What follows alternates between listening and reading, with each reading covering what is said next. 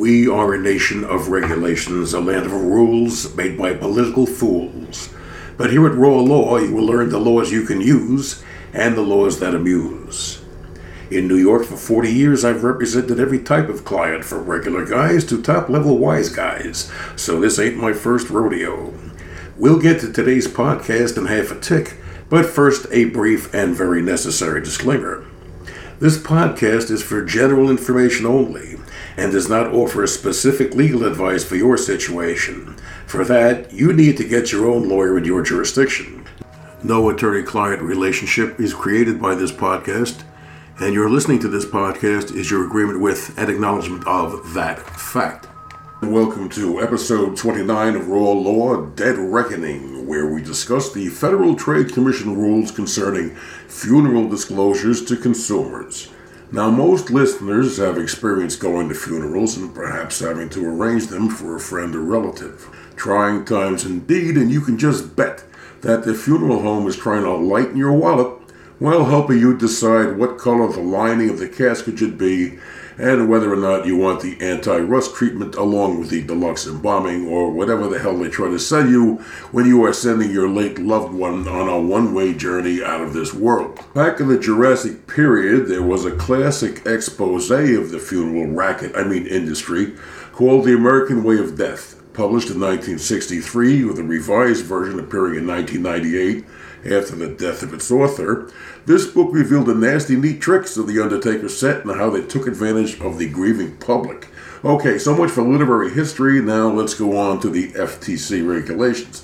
First of all, you don't have to accept a package deal from the funeral home.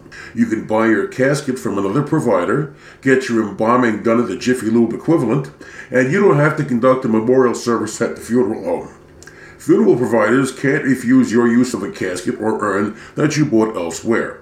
When you're shopping around for services, funeral homes must give you the prices over the phone. When you ask, you don't have to give your name and address.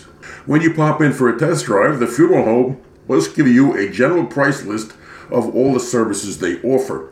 You're entitled to a separate casket price list before you see the latest models in the showroom so you can get your best deal for the last ride of your loved one. The casket price is usually separate from the general price list, but they can be on it.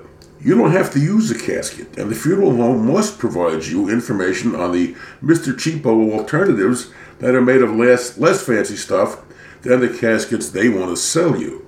Now, besides the caskets, many cemeteries require an outer burial container so the grave doesn't collapse.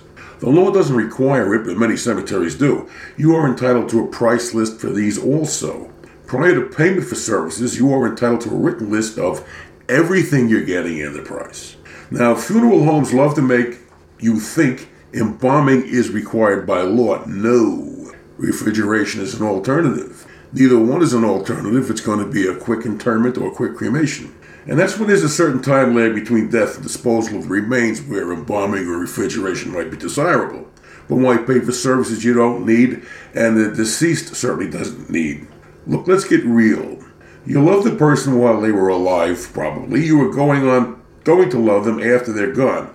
You don't have to be suckered into wasting a ton of money on what is quite literally the disposal of the body.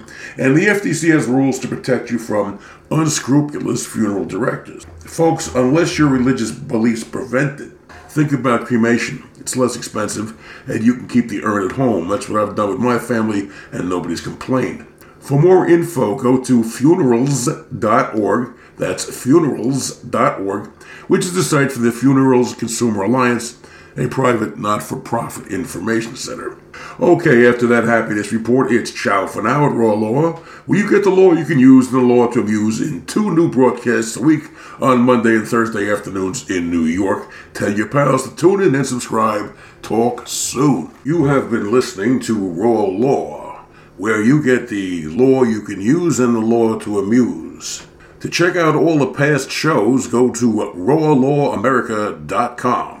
Thanks for listening. That's rawlawamerica.com.